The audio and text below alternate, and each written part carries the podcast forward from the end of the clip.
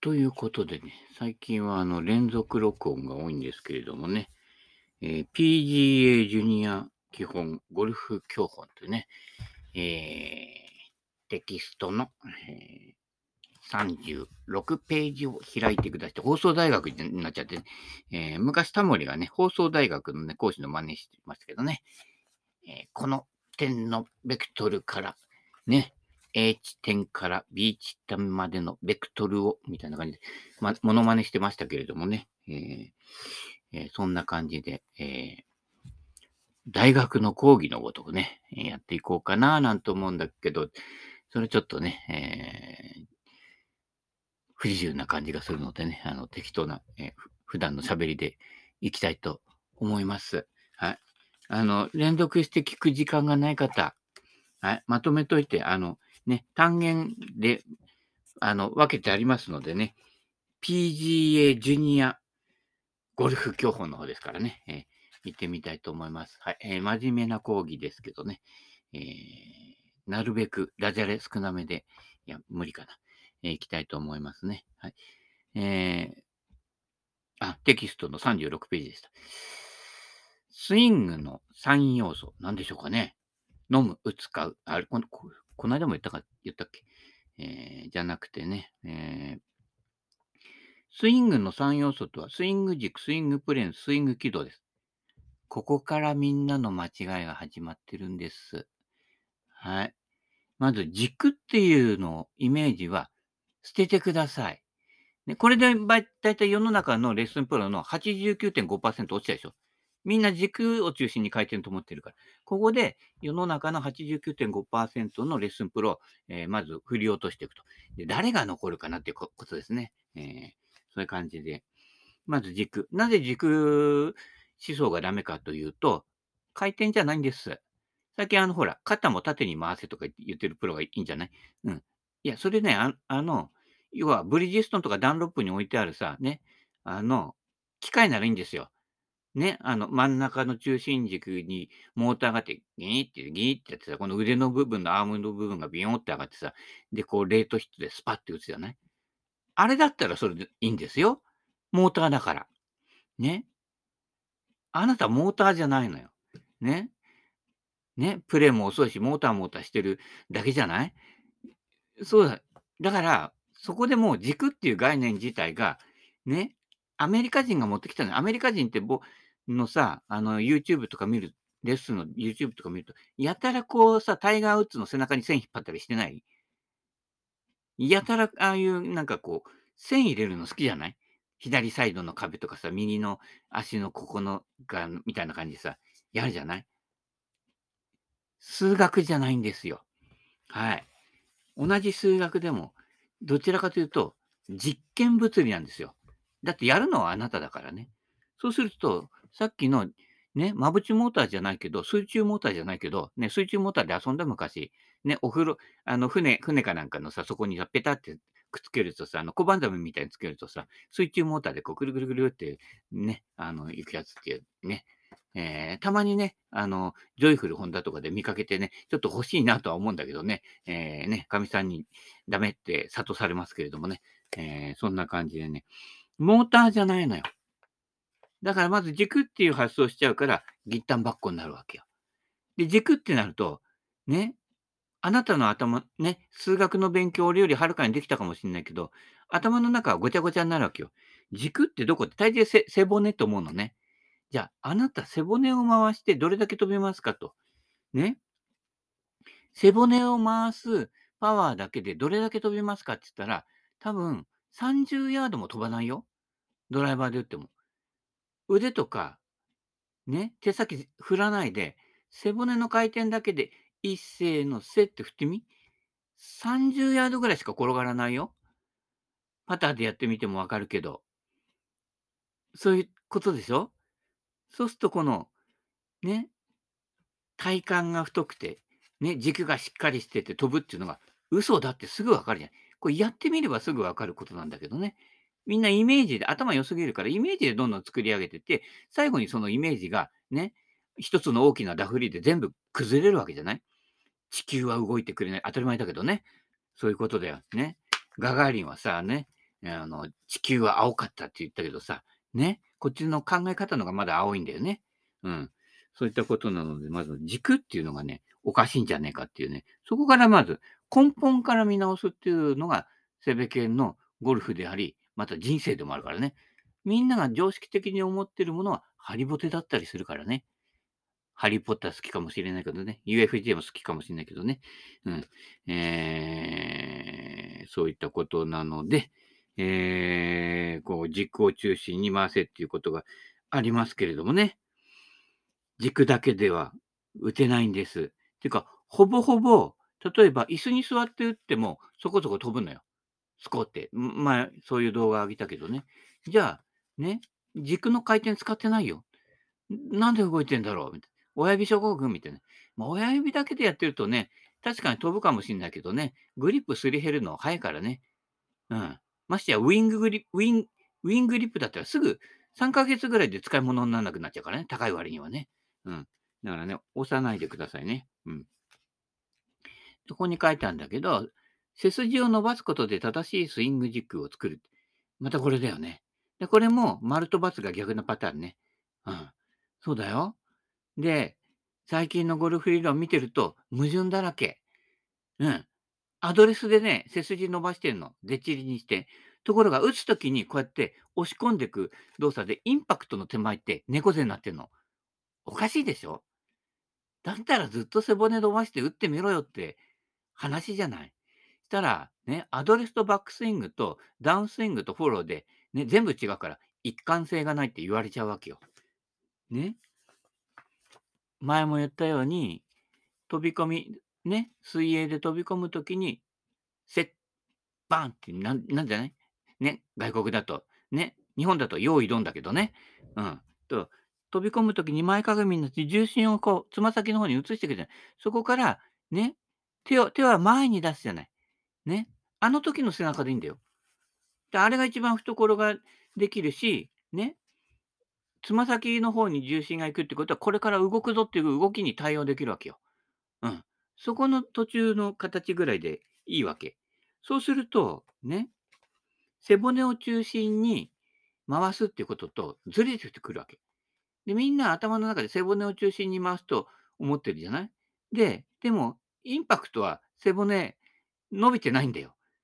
一貫性ないでしょ？で、背骨伸ばしたまま回してみ？痛いから。うん。そういったこと。ね。で、その背骨じゃなくて、この状態で作った懐。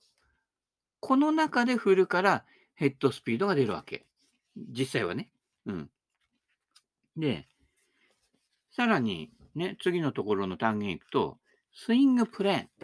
スイングプレーンね、インサイドアウトとかアウトサイドインとか、それでね、フックだ、スライスだって言うけど、嘘ですね。はい。あの、フック打つには、それこそ詰まって引っ掛けでも打てるので、はい。スイングプレーン、アウトサイドインでも、右向いて左に引っ掛ければ、あの、なんちゃってクソフックは打てるわけですよ。ね。プレーン関係ないの。トレフェードヒッターのトレビノが、ね、フェードと同じ構えで、左の林の方に向いて、ね、ピュッと打って、右右の林の方からドロー打てんだよ。ね。プレーンじゃないのよ。ね。飾りじゃないのよ、スイングは、はは、みたいな感じだけどね。そうすると、プレーンって考えてくるんだけど、あなたが一番今振りやすいプレーンでいいのよ。ね。あの、要はあの、ピザで何にもつけてないやつだよ。プレーン生地とか言ってね、売ってるけどね。うん。プレーンで、フックとかスライス打ってる人、ほとんどいない。プレーンでスイね、フック、スライス打ててるってことは、かなりスイング安定しないとできないのよ。その人ほとんど見たことないよ。うん、アウトサイドインでスライス打ってる人ほとんど見たことないからね。練習場でね、1番から36番までの打席で、ほとんどそうやって打て打ててる人いないのよ。まあ、引っかいてたりとかね、右向いて左打ってたりとかね、うん、いろいろなんだけど、ね、軌道じゃなくて単純に、あの、当たるときにフェースが右向いてるで右飛んでるんですけどね。うん。だから、プレーンは自分が振りやすいように振ってって、それが例えばね、外外から見るとアウトサイドインだったりとかね、インサイド、大抵インから入りすぎて詰まってて、で、最終的にパターンとひっくり返って、チーピン出してるっていうパターンが多いから、だから、あの、考えてることと多分ね、逆の動きやってるんですよね。うん。なので、スイングプレーンで物を見ない。だから奥田さんなんかも言ってるけど、肩の向きと腰の向きと足の向き全部バラバラでいいんだよっていう話ですよ。そしたらスイングプレーンもなるようにしかなってないわけ。うん。で、多少外側から入っても、内側から入っても、ほとんど変わらない。フェースの向きの方が大事なので。うん。で、フェースの向きが安定するっていうのは、タイミングが安定することの方がはるかに大事なわけね。だからスイングが良くても曲がる人っているじゃない。まあ俺もそうだけど、スイングいいとはね、あんまり言えないけれども、ね。でも、それは、フェースがね、まっすぐになるタイミングが、やっぱりタイミングで決まってくるから、ずれるわけ。だからそこは練習が必要なわけね。うん。安定したね、あの、テンポで振るっていうことが大事になってくるんだけど、ことスイング軌道に関しては、例えば、ね、インサイドインとかインサイドアウトとかいる、いるけど、例えば、ね、練習場行って試してみるといいけれど、ね、ボールと飛球線を結んだ直線のラインね、アライメン高いアライメント棒買ってもいいけど、ね、あの、園芸の100均の棒でもいいけどね、そこで線をこう置い置いといてみてください。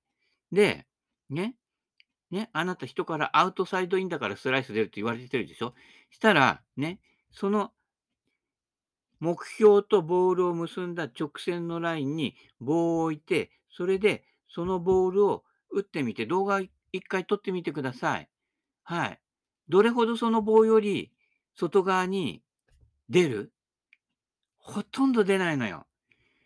この、例えばバックスイングしてる右側、ボールのある位置より右側の直線ラインの外に出る人なんかほとんどいないのよ。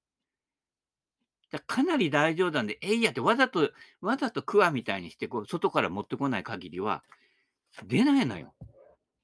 だからアウトサイドインなんか触れて、触れないの。実は。ね。その線、ね、直線のラインよりは、ほぼほぼ96.9%の人は内側を通ってるの。だからインサイドから球に打つことはできてるのよ。で、それをことさらアウトサイドインって言われるから、ね、さらに内側に持っていくのよ。で、右サイドをさらに内側に持っていったらどうなるかっていうと、右手が下になって、左手が上になって、いわゆるクラブが開く形になりやすいわけ。インサイドから入れようとすると。フェース開いた形で降りてくるのよ。ね。ガルシアだったらそこからぴったり合わせられるよ。でもやるのは土の子のあなただよ。土の子体系のね。それは難しくない？で、しかも、ね、アドレスで背筋伸ばせって言われたのに、ね、ガルシアもそうだけど、インパクトから、ね、ダウンスイングからインパクトは、ほぼほぼ猫背だよ。うん。ね。そんな難しいことできるわけないじゃない。ね。といったこと。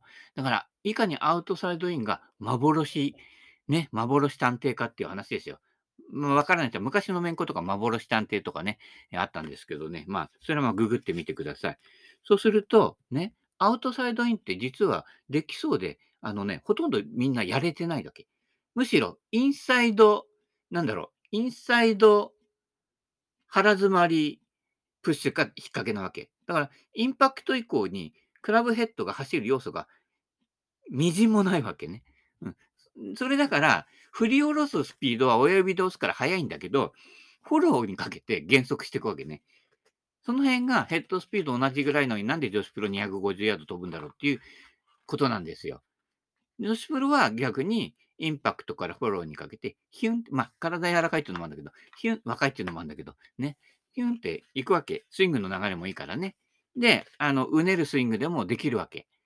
だからうねるスイングやっちゃうんだけど、そうすると30歳までに引退っていう羽目になっちゃうから、ね、気をつけていただきたいと。だから軌道とかね、軸とかね、まずそれを忘れていただくということが、え自由に振るためには大事で、自由にこうね、昔ほら、ね、これなんかほら、手賀沼行ってさ、もう昔はほら、すげえとこだったんだよ、足原で。舗装なんかされてないし、今みたいにさ、ジョギングロードとかさね、サイクリングロードなんか全然整備されてないよ。ちょっと雨降ると、どこまで、どこからどこまでが沼で、どこからどこまでがさ、道だか分かんなくなっちゃうところさ、そこ平気で自転車で漕いでたんだからね、今考えると危ねえなっていう話なんだけど、そこでさ、ほらね、晴れた日とか遊びに行ってさ、友達とさ、じゃさ、ね、その辺のさ、木の棒をさ、ね、折れた枝、ね、拾ってさ、そんで、足とかさ、スパッとかさ、なんか昔のチャンバラごっこみたいじゃん。切ってなかった？スパって。ね。その時にピュンって振るじゃない。あの動きでいいのよ。ね。で、足腹で、足のね、こう伸びてるとピュンって切るときに、あなた親指で押してスピード出ますかっていうことですよ。親指で押すってことは手のひらが天向いちゃうのね。手のひらが天向いた形でビュッてやって、スピード出ますかって。ビュンって振り抜いて、最後、ね、右手の甲が上向くじゃない？ビュンって。それですよ。だからね、子供時代思い出してくださいね。まあ子供時代ね、俺より若い世代はそういう遊びあまりしなかったかもしれないけれどもね。うん。昔はほら、ね、みんなが貧乏な時代ってさ、ね、あの、友達のなんとかちゃんのうちも、もうトタントタン屋根でくくったようなうちに住んでたわけよ。で、そこまでに行く道すがらも、ね、塀がトタンだったりしてね、そこをさ、棒で行って、カラカラカラカラカラなんて言ったら、だから、ね、内側からさ、お父さんがうるせえなんて怒鳴られたりしてね、すいません、みたいな感じでね、えー、やんなかった？うん。あとはほら、自転車の真ん中の輪っかだけね、拾ってきて、こう、バーンって、ね、そんな世代ですよ。なんで、その世代はピュンって振ってたのよ。で、あれが、あれだけでいいのよ。うん。統一のスイングなんかはもろあれですよ。うん。で余計な軸とか考えて、回転っていう、で回転っていう動作があるってことは、中心を回すので、中心っていうのは遅くしか動かないわけね。そういうこと。だから、クラブヘッド、先端の方が早く振るのに、ほとんど意味がないわけ。パワーという面では。加速するという面では、中心の方は初めからゆっくりにしか動かないんだよっていうことね。そこをパワーと結びつけちゃうからおかしくなっちゃう。で、軸っていう概念とか、ね、プレーンっていう概念があると、じゃあ、どこが軸、どこが軸で、どこからプレーンでどうなってるかっていうと、頭こんがらがるでしょ。体が回転する動き。これ水平に近いよね。うん。で、腕が回転する動き。これはもっと縦になってくるよね。うん。で、あなたが親指で押す動きが、ま入っちゃうんだけどね。そうすると、ね、ベクトルが絡み合うわけですよ。シンプルに、あの、ダンロップのマシンのようにはいかないわけ。はい。ね。そうなってくると、どう、どうなってくるかっていうと、軸とプレーンっていう考えを一旦捨てましょうと。懐だけ作っといて、このね、あの子供の頃、ビュンって足腹でね、あの、ピュンって草、ね、茎をピュンって切ったりする。あの動き。あの動きが一番しやすい動きって何だろうってね。うん。親指で押してもスピード出ないよっていう話ですよ。あの動きを妨げないような動きっていうことですよ。うん。だからね、あ、この間、あの、昨日か、セベの動画とか見てたんだけど、左足一本で立って、ね、ピュンと打ったりとか、右手一本でピュンと打って飛ばしてんのよ。あれね、右足一本じゃないの。左手一本じゃないのよ。ね。だから、どこを使ったらいいかっていうと、ね。例えば、軸だったら、左の方、左に踏み込んで打つから、左。で、ね。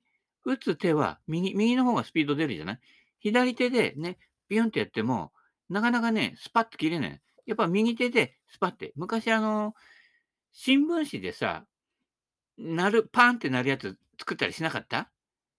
畳んで。あれ、パンと鳴らすのに、左手でやるより、右手でやった方が、ピュン、パンって瞬間的になるじゃない？あれよ。その動きを妨げない他の動きにしなくちゃダメな。だから軸とかプレーンとか言って、ね、あの、結局、触れてないから、スライスも触れてないから出るんですよ。うん。ね。スライスで悩んでる人も、ね、奥さんとかの軽い、カーボンの軽いね、こんなんで飛ぶんかみたいなさ、いや、これがいいんだよ、なんてね、ハゲさんが言ってるけどね。うん。あの、ものすごい軽い B, B バランスのレディースのさ、ドライバーとかね、ピュンって14度ぐらいのね、振ってみて。そんなにスライス出ないはずだよ。そんなもんなんですよ。だから、触れれば出ないのよ。簡単な話ね。だから、ね、あなたのね、体重も重いしね、えー、力もある、いわゆる筋力はあるかもしれないけど、ピュンって振るのはまた別の能力だったりするわけね。うん。だから、その、クラブヘッドの先端をピュンっていう、ね、あの、要は、あの、スケバンデカですよ。ヨーヨーの先をピュンってね、できる、あの動きができれば、筋力はそれほどいらないわけね。ゴルフの場合はね。うん。だから、その動きを妨げない動きっていうことで、右手でヒュンってやる動きを妨げない動き。で、右手でピュンってやったときに、ね、軌道がぶれちゃうっていうのは、ね、あの、ピュンってやるの体の正面でやってないからよ。だから、ピュンとやるタイミングが大事で、右向いて、左向いて、ピュンでぴったりなわけね。で、その時に軌道とかね、軸なんか考えてて、触れないわけです。うん。で、自然な動きをしてれば、自然に収まるのよ。で、軸を意識しない方が、軸はしっかりするのよ。そもそも考えてないんだから。うん。で、ね、手先の動きの方を、効率を優先してるわけ。ね、腕の先に手がついていて、手の先にシャフトがついていて、シャフトの先にヘッドがついているという。ここから逆算していくスイングじゃなければ、生きたスイングにはなってないっていうことね。うん。だからね、せっかくあのゴルフ教本なんだけど、この辺からして、ジュニアが洗脳されてしまうというね。で、レッスンプロも、ね、うねるスイングを教えるでしょまあ、大体ね、最初はみんな親が言うからさ、プロを目指して頑張ったけどなれなくてさ、でも勉強はしてこなかったから潰しが効かねえって話になってくるわけじゃない。ね。ね、人の人生ね、何だと思ってるんだって話になってくるからね。その辺から行かないとダメよ。潰しの効くようなね、ええー、ことをやってないと。だから余計なことやっていった方がいいのよ。で、アメリカの人とかさ、ヨーロッパのジュニアの人ってさ、ゴルフ一辺倒じゃないわけよ。ガツガツそんなに、ね、まあしてる人もいるかもしれないけれども、ね、フットボールやったりとか、アメリカンフットボールやったりとかさ、サッカーやったりとかさ、けん玉やったりとかさ、ね、ヨーヨーやったりとかさ、あやとりやったりとかしてるわけだよ。あまあ、それは日本だけど、けん玉やったりしてるわけですよね。けん玉でヒュンってやる方が、実はゴルフにとって、いや、いろいろ覚えるよ。うん。そんな感じで、えー、この辺のね、認知の問題、認識の問題で、だいぶクラブヘッドが走らせられるかどうかっていうのが決まってくるわけね。うん。で、そ、そこから、えー、先に行くと、今度は、えー、7時、ん？スイング1っていうね、えー、テキストの42ページですね。はい。えーえー、7時5時スイ7時5時スイング、8時4時、8時4時だ。あ、7時5時だから、えー、いわゆるあのー、ね、グリーン周りではランニングアプローチぐらいの振り幅ですか。この北京北京っていうね、えー、北京に住んでないんだけど、こう、まあ、これね、あんまり最初から球を打たない方がいいですよ。余計な動きするからね。あのね、ここにも書いてあるんだけど、これはいいなと思うのは、ゴムティーをまずペチペチペチペチって叩いて、あの、同じ音が出るようにペチペチって叩いてみてください。で、そのペチペチのまま、今度は球乗っけて、ペチって打つわけよ。で、球打とうとすると、大抵の人力むだから、力むわけよ。うん。だから、あの、いわゆるほら、ゴルフ場行ってティーショットだから今でもそうだけど、ね、ティーを打つと思えばいいの。だからティーショットって言うんだよ。本当かな？みたいな。いや、この間俺が使ったじゃないあの、直接ボールに当たらないティーっていうやつ。ね、このなんかね、アクリル板だかなんだかわかんないけどさ、コロナ禍だからああなったのかっていう感じの感じでさ、ボールとクラブヘッドの間に 1, 1枚さ、板が入るわけよ。で、スピン量が減ってね、飛ぶ曲がらないなんて言ってんだけど、まあ、違いは分かんなかったんだけど、あの感じで、T を飛ばす。T ショット。だから、あのあの T、T だけ持ってって T 打ってもいいよ。うん。ね。そういう練習をしといて、ね。そうすれば、力まないで、振りが一貫性が出てくるわけね。うん。だから、力み取るっていうのは、そのインパクトっていう感じで打たないことね。だからね、松山くんも意外とインパクトって感じで打ってるわけね。だちょっと故障が多くなっちゃうわけよ。ね。じゃなくて、ね、カプルスなんか、ね、ふわーんと上げてビューローンと打つでしょね、ジョン・デイリーもさ、ね、もうスイングもう少し小さくてもいいんじゃないね、俺と変わらない年なんだからって言うけど、結構オーバースイングで打ってんじゃない？っていうことは、あんまり、まあ、ジョン・デイリー体でかいけど、そんな力いらないのよ。横峯さくらもコンパクトスイングに改造なんかしてないじゃない？最近見てないけど。うん。ね。そんな感じでね。このペチンペチン打ちね。で、できればこのペチンペチン打ち、7時5時も左右均等素振りでピュッと上げて、そのピュッと上げたやつを戻してくるタイミング。これでタイミングが揃うの。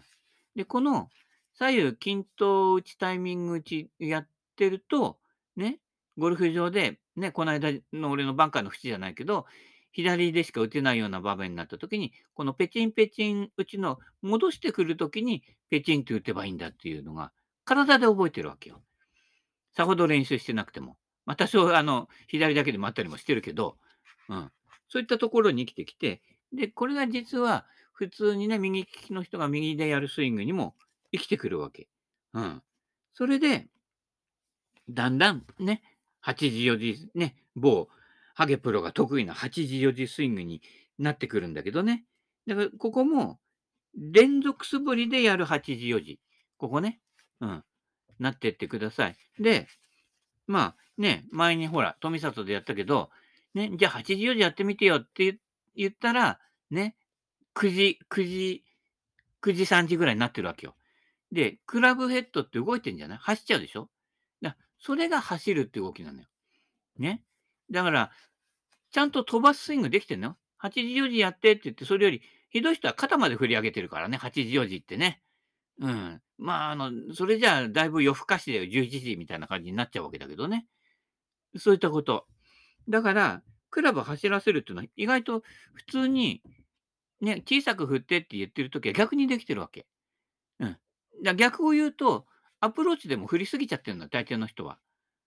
だから、飛ばさないスイングをまず身につけないと飛ぶスイングがわからないってことよ。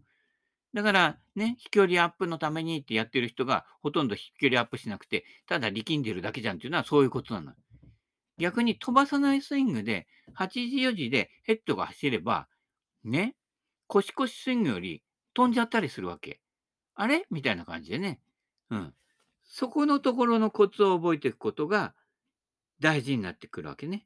そこでこう、ペチペチペチペチって振るわけ。で、真ん中でフェースがまっすぐ向くようにするには、ね、あの、うねってたりしたらなかなかできないの。右向いて左向いて、でね、で、ブランブランって振ってると、自分の中心軸よりクラブヘッドが先にスパッていくじゃない。ね。この時点でもクラブヘッドが走るっていう要領が小さな動きの中でできてるわけ。逆に止める方が難しいわけよ。うん。だから、止め打ちは難しいのよ。走っちゃうんだから。走っちゃうのは走らせてあげようよって話だよね。うん。ね、子供に廊下走らないでって言っても走りたがるわけですよ。ね。勝手に走っちゃうから。だからそこで、8時4時でしっかり止まる打ち方と、腕の振り幅は8時4時なんだけど、8時4時より進んじゃうスイング。この2パターンやっていければ、この2パターンの延長がフルショットだったり、ね、あ、これでちょっと大きいかなっていう時の抑えるショットになったりするわけ。うん。まあ、現場のコースに行っちゃえば、ほとんど抑えるショットだけで賄えるっていうかね、そうじゃないとダメなのよ。うん。抑えるショットで球筋を低く抑えていくから、高さが揃ってコントロールつくわけ。でも見てると、セカンドショット以降もドライバー振るように、オリャって振ってるからね、そりゃね、どこ飛んでいっちゃうかわかんないよね。ね。で、ね、ひどい人になると、あ、今のどこ飛んでったって、いや、俺もわからねえよって話だよね。うん。ね、そうなっちゃうから、スロープレイにもつながるから、ね、常に見える位置に止めてください。それは、自分でスイングして、ね、自分の意思と、意思と同じように、8時4時の位置で止まるスイングか、同じ振り幅だけど8時4時よりね、走っちゃうスイングにしてこうね、アームフリーでスパって振り抜くかっていう、その違いの2パターンだけやっておくといいよ。これを連続素振りでやっていくと、ね、スイングのベースが身につく身につくという。そんな時に軸とか軌道なんか考えてないでしょタイミングだけですよ。ね。だメトロノームになるっていうことが一番重要なことなのでね。この辺ね、ジュニアゴルフ教本とちょっとずれてきますけれども、ね、意外とこうみんなが陥って常識だと思って取り入れてるところに嘘がいっぱいあるってね、そういうお話でした。そんな感じで地道に放送大学続けていきますんでね。はい。よろしくお願いします。それではお時間となりましたので、今日はこの辺で、バイバイキーン。